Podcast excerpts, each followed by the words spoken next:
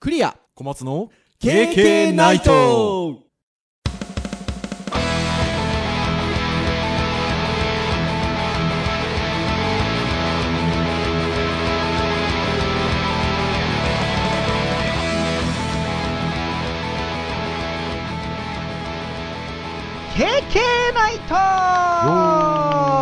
はい、ということで、第160回、切り版ですね、えー配信となります。お届けをいたしますのはクリアと、はい小松ですどうぞよろしくお願いいたしはいよまろす。しくお願いしますはい、ということで、10月も入って、配信的には2週目ですうかんそうですねはい割と9月、10月と、世の中的には連休が多いですよね。ああそうですねね9は月に2回3連休があって、い、はい、今月もね、3連休があってっていう感じですけど、小松そう先生休めてますあだから僕多分久しぶりですね2連休をしたのはあ、本当ですか。あでも9月1回してるからまあまあ久しぶりでもないかな一月ぶりぐらいはいあの、私ども、あの、ゼミが始まって、土曜日なんですよね、授業がね。そうですね私の都合の目で そうですねだから、世の中的にあの、3連休ってね、土日月みたいな感じの3連休なので、はいそのままだと私たちね、3連休にはなりえづらいですよね。そうですね、大体週休1日が多いので、今回はまあ連休とはいえ、僕は2日二日お休みということそでうですよね。まあでもあの、私も土曜日以外も日曜日もお仕事が入ったりすることあるので、まあただ、とは言いながらじゃあ連休取れてないかっていうと、代休取るので、す。うん、ちょっと世の中的にずれてる連休取れてたりはしてるんで、まあね、あの9月、10月は意外とそうやって連休が多くてありがたいなと思ってるんですけど、その連休の時に、実家とか帰るんですよ、僕。はいはいはいはいはい。近いから。うんやっぱね、もう福岡に帰ってから、実家には住んでないですけど、 まあ車でちゃちゃっと行けるような感じのところなので、あの帰るんですけど、実家、いいですね。突然ですね、いきなり。いや、なんか、ちゃんと休めるなと思って。ああ、なんまあか、まあまこう、なんですね、まあ、家は家で、自分の自宅は自宅で、やっぱ自分の自宅なので、もちろん休めるんですけど、自宅の僕とか奥さんが、まあ一応、親で、あ子供がいてみたいな感じで、あるじゃないですか。うん。はい。で実家があるとやっぱねこんな40半ば50前のおっさんが言うのもなんですけどまあ親がまだ健在でうちはうんそうするとなんかちょっとね一個肩の荷が下りるようなねああ、まあびっくりねした。感じがあって小松先生あれなんですよねでもあのご実家っていう感じよりはあのねお父様が同じマンションなんですよね。そうですね、うちの3つ下のフロアにいますんでね そうですよねあんまだ実からなんか家帰る感覚ないですね。ないですよね そうそうそう感じなんですけど実家帰るとですねやっぱあのその家族の話とかいろいろするんですけどあのうち3兄弟でございまして妹が2人いるんですよ、うんで下の妹がですね嫁いでおらずはい。実家におるんですよあはいはいはいはい。まあとは言いながらねもちろん社会人としてはもう立派に独立をしておりますのであのそんな別に家に四六時中いるとかねそんなことじゃないんですけど、独身貴族っていうんですかああ、はいはいはまあ、いじょはい。女性なんで、なんですかど独身貴婦人ですか よくわかんないですけど、聞いたことないけど、まあそうでしょうね。はい。あの、満喫してるんですよ。うん。いや、まあまあ、そういう人生も全然あっていいなと思うんですけど、とね、もうなんかね、資格取っちゃったりしてるんですよ、すごあい。あ。いろんな。別にお仕事に関係あるなしに関わらず。うん。親とかもね、なんかその、うちの何々がみたいなね。 なんか資格取ったみたいでみたいな話をしてるんですけど、なんとね、我が妹、コーヒーマイスター検定みたいなの取って。あら、お兄さん、羨ましい感じの。 でしょそう、いや、羨ましいなと思って、それこそカフェとか、そういうのをい営んでる方が取るような検定なんですけど、取ってるんですよ。でもね、うちの妹別にそのカフェをじゃあ今からやるぞとか、あの、お仕事的になんかそういうの行かせるとか全くないんですよ。うーん。単純にやっぱでも僕と同じようにちょっと、まあ、コーヒー飲んだりするのは好きなのでそれで検定取ったみたいででもそういうのありですよねまあまあまあ、趣味と実益を兼ねていいかねえなと思いますよ、それはそうでいつぞやそんな話も以前の配信会でしましたよねはいはいはいはい、はい。検定のお話なんていうことでしましたけど、なんか小松先生取りたい検定とかあります、まあ、その時にもお話ししたかもしれませんがああ、一応なんかね、今の会社で、その資格を取ることを一つの事業計画の僕のタスクとして入れているので、はい一応2月にはい PHP7 の試験がおおできるらしいので、いや、PHP の試験はあるんですけど、バージョンはいが 5,、5なので、はい新しい7のやつで、まあ、出るっていうから、ちょっとじゃあ、受けますかねって話はちょっとしていて、うわなんか一気に技術寄りな話できましたいねや、まあ、勉強してないんであれですけど、でもやっぱりあのそういう今ね PHP でっていうまあどっちかというと多分その辺ってお仕事寄りなあ検定じゃないですかはで,、そういう検定取りたいなっていうのはやっぱりななんでしょうねある程度のなんか指標が見えるからとかいうんなんかそんなようなとこがありますかまあ、結局、うちの会社はね、あの前までは、ね、制作会社だったんで、まあ、制作会社というか、制作に関する会社だったんで、あんまり検定、検定いう話はなかったんですけど、はいやっぱちょっとシステムの会社なので、はいあのやっぱり SE さんからすると、そのはい資格とかね、手当にはい一応関係してくるので、はいまあまあまあ、うちまあ、周り皆さんね、やっぱり指標として、その評価の基準として、うんまあ、取りますよね。でまあ、あとは、はいあのまあ、そういう派遣業みたいなところちょっと会社でやってたりもするので、はいまあ、結局外部評価的にねどういった資格を持ってる人がいますよっていうのは、まあ、会社としての一つ指標にもなるので、うんまあまあそういういう取ること自身は割と推奨しているのでうんなるまあほそどうなるほどそういう企業文化がございますよ、はい。で、まあ、そんな中で、まあ、今日あのターン的には教育会なんですけど、教えるっていうね、私たち、まあ、立場の仕事をしてますけど、教える上において伝える相手、まあ、大学で言えば学生さんだったりしますし、スクールで言えば受講生さんだったりもしますけれども、まあ、特に私ども、ちょっと今、今年度からダブルネームでゼミを始めたので、 まあ、ゼミの学生さん、もっと言うと、まあ、そこに入ってくる前の初学者、1、2年生の方とかに対して、まあ、ウェブっていうものを学んでいただく上において、なんかやっぱりこう、基準になるものがあった方が、ね、勉強しやすいのかな、みたいなこともね、うんまあ今仕事をする上で例えばなんかそういう検定とか取ってるといいのかなっていうところもありますしそれをまあ教育現場っていうところに落とし込むとやっぱりねそういったこうなんか基準になるものが見えると、えっと、学生さんの方も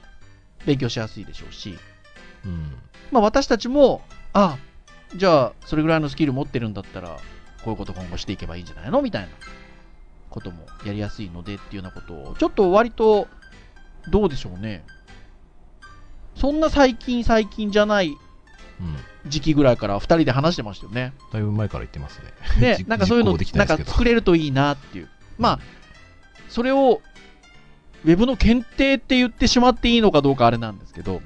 うんなんかそういったようなものがあると、指導する上でやりやすいのかなと。あとはまあ学生さんにとって、あの、勉強しやすいのかなっていうのもあって、うんその話は以前からしてたんですよね。そうですねなんかそういう基準を作って、えーじゃあどれくらいできたらあなたはこのくらいのレベルですよみたいなものがあれば、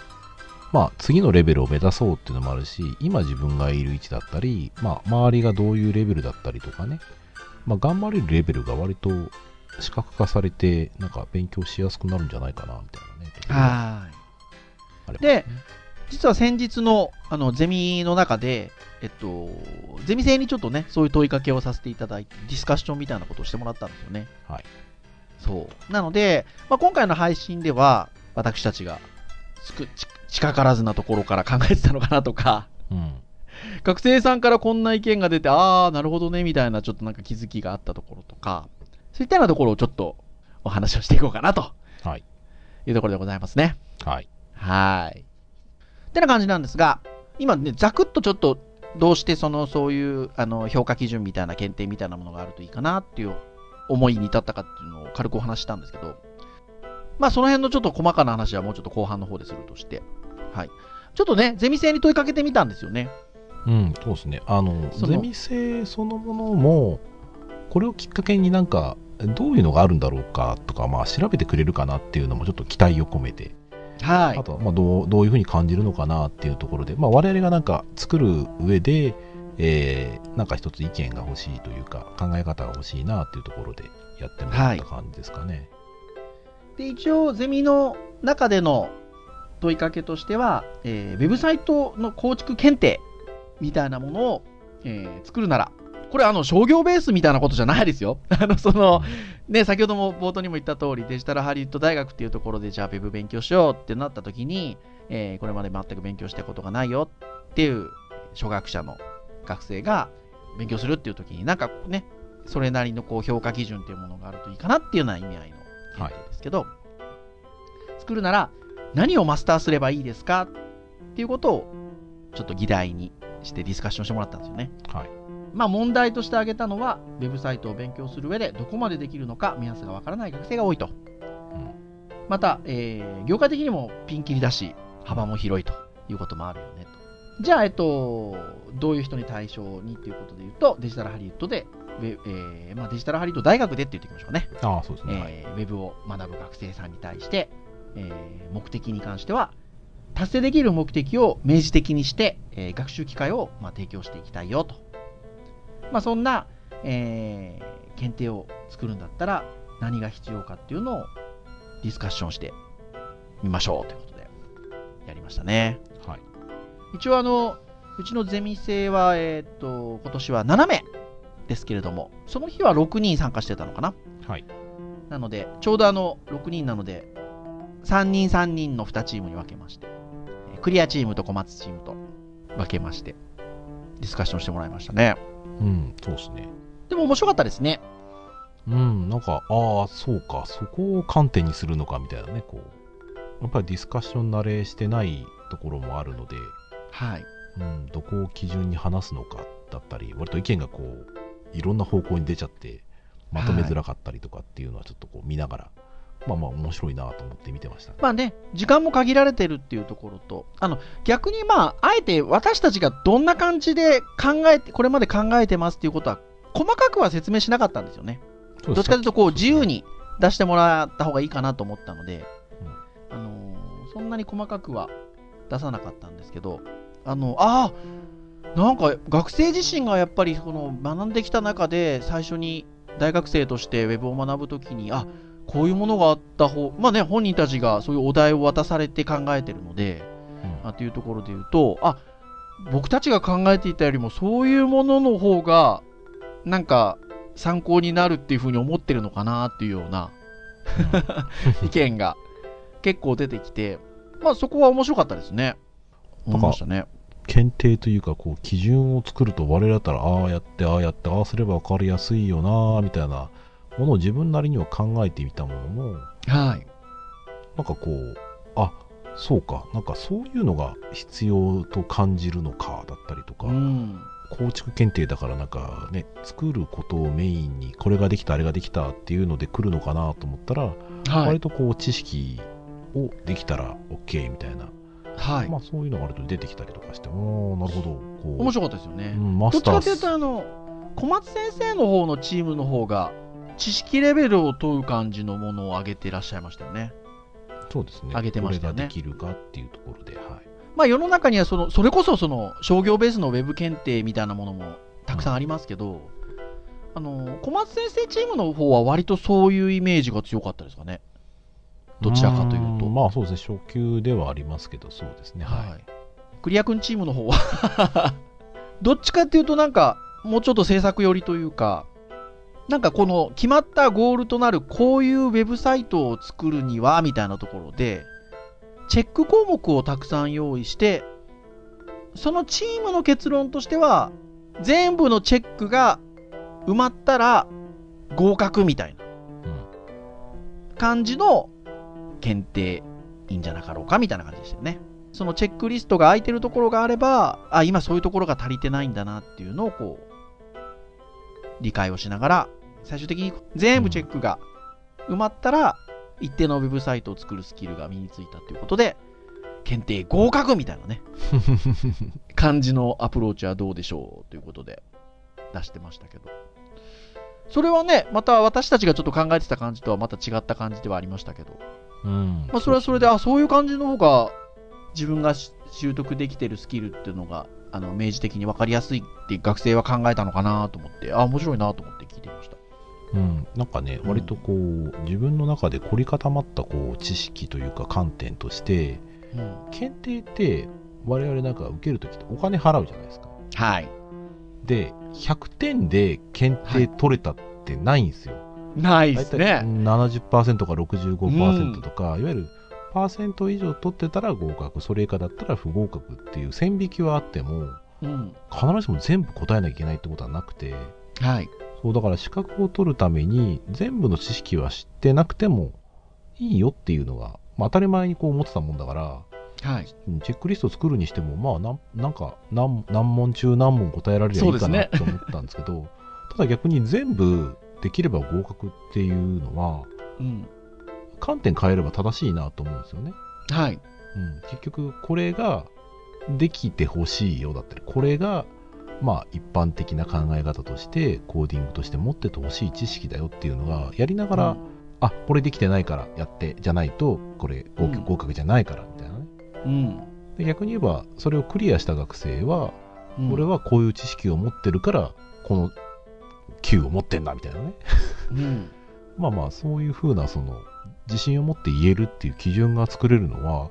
まあ、ある意味なんか普通の検定とかだとうん。なんか一つね取ってもらうことが一つ目的だったりするとなるとはい。 100%ってありえないんだけどはい。でもこの手のものであれば合格することが目的じゃないので、はい。ね、意識してもらうことで言ったら、うんこの全部できれば合格っていう観点は悪くないなとちょっとこううん、思いました、思思いました。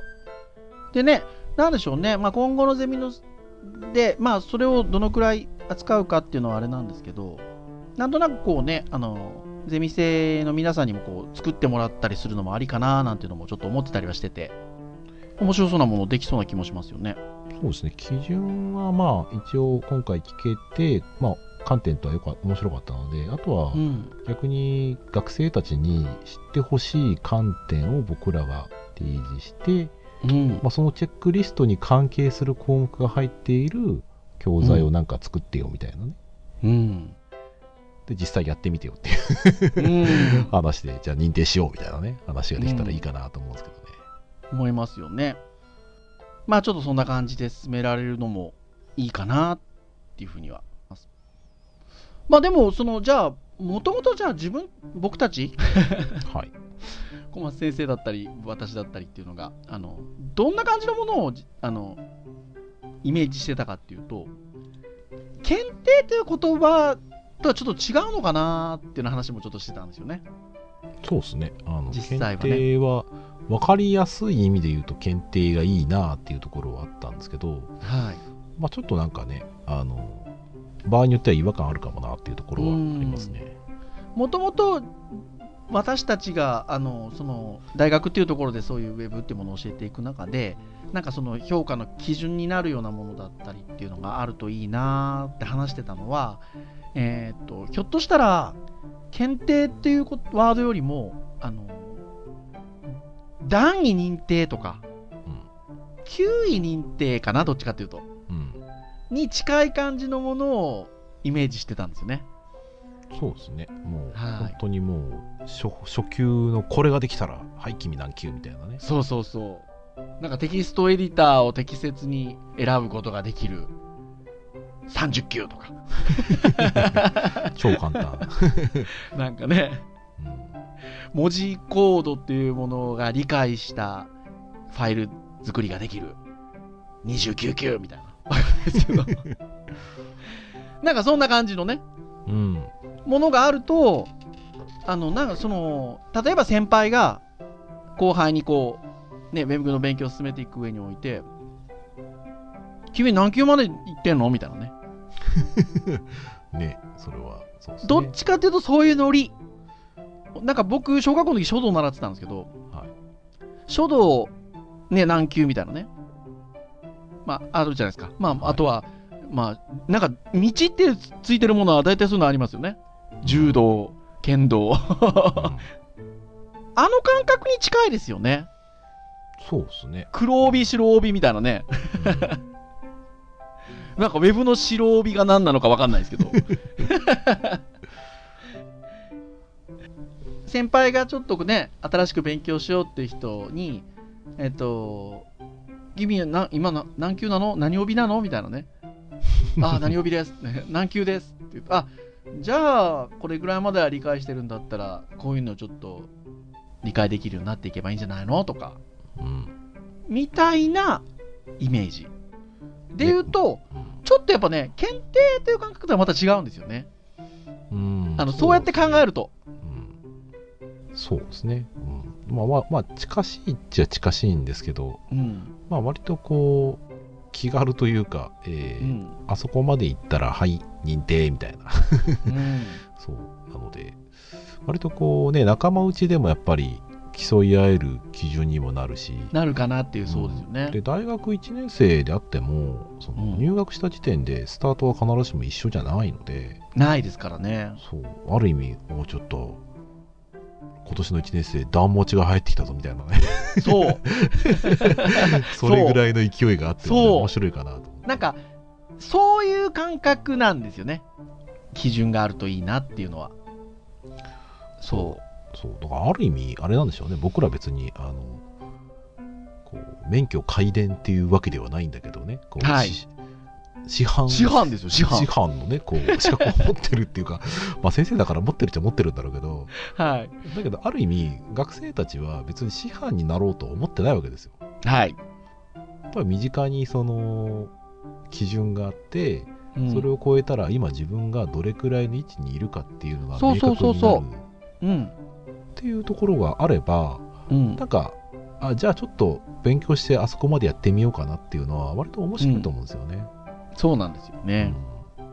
まあまああので自分がね今どれくらいですよっていうふうな言える基準もあってこれくらいはできますよっていうのがまあそのうん9位段位の中にね存在すればうんあじゃあちょっとこれはまだ難しいんですよねだったりとか、うんじゃあこれ勉強すればいいんじゃないとかうん。割とそのあとお互い喋る中でもね今じゃあちょっとこの辺の案件が来てんだけど誰かね旧持ちの子で上位級だった り段持ちの子いないかなとかねお互いのこう共通言語で使えるわけですよそでどれくらいのレベルの子ですかって言った時うーうんんそうっすね3級ぐらいかなとか、ね、そうそうそう大体6級ぐらいっすねみたいなう。そう。っていう風なその割と目指すべき位置だったりとか我々が指標としてこうじゃあ1年生が終わった時にじゃあどれくらいだってほしいかなっていうまあ少なくともちょっと半分以上は5級うんで何割かは2級とかいってほしいよねとかね、うん。まあ、そういうなんか具体的な数字で話ができるっていうのは我々にとってもいいし、はい。うん、割とだから底上げになると思うんですよねそういうのね。そういう感じのものを実はイメージしてたただそれは伝えなかったんですよね先ほども言った通りあそうですねなんかもう本当そにもうんそういうふう問題な伝え方はしなかったんです よねそう問題と対象と、えーうんクリアしたい目的みたいなとこしか与えてなかったので、与えてなかったんでまあでも逆に先ほども言った通りだからあのあでも学生はそういうものをお題として与えられた時にそういう方が分かりやすいかなっていうふうに考えるんだなっていうのはすごくうん、あの勉強になりましたし、参考になりましたね、うんどうしましょうかねだからさっきの学生さんの思いついたものでちょっとこうなんかね実際にちょっとプロトタイプ的なものを作ってもらうってアプローチもありますし今みたいな話をしてどうっつってなんかワイワイやれるのはどっちだろうねって言ってこっちやってみるみたいなとかねいろいろありますね進め方ねそう一応ねあのこれはね我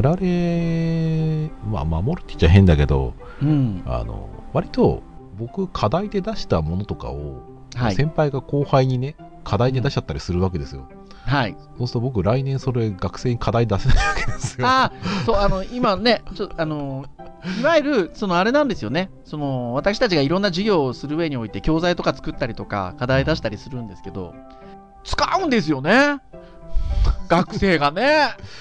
まあ、中身はともかくとしてね、あのいい、なんか材料として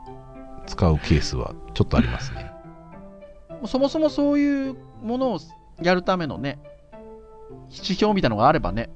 そうそうそうもうこっちの素材使ってでいいと思うんですよ、そうそうそうそうそうそう そうなのかなっていうふうに思うので、うんまあ、そういうとこもありますし、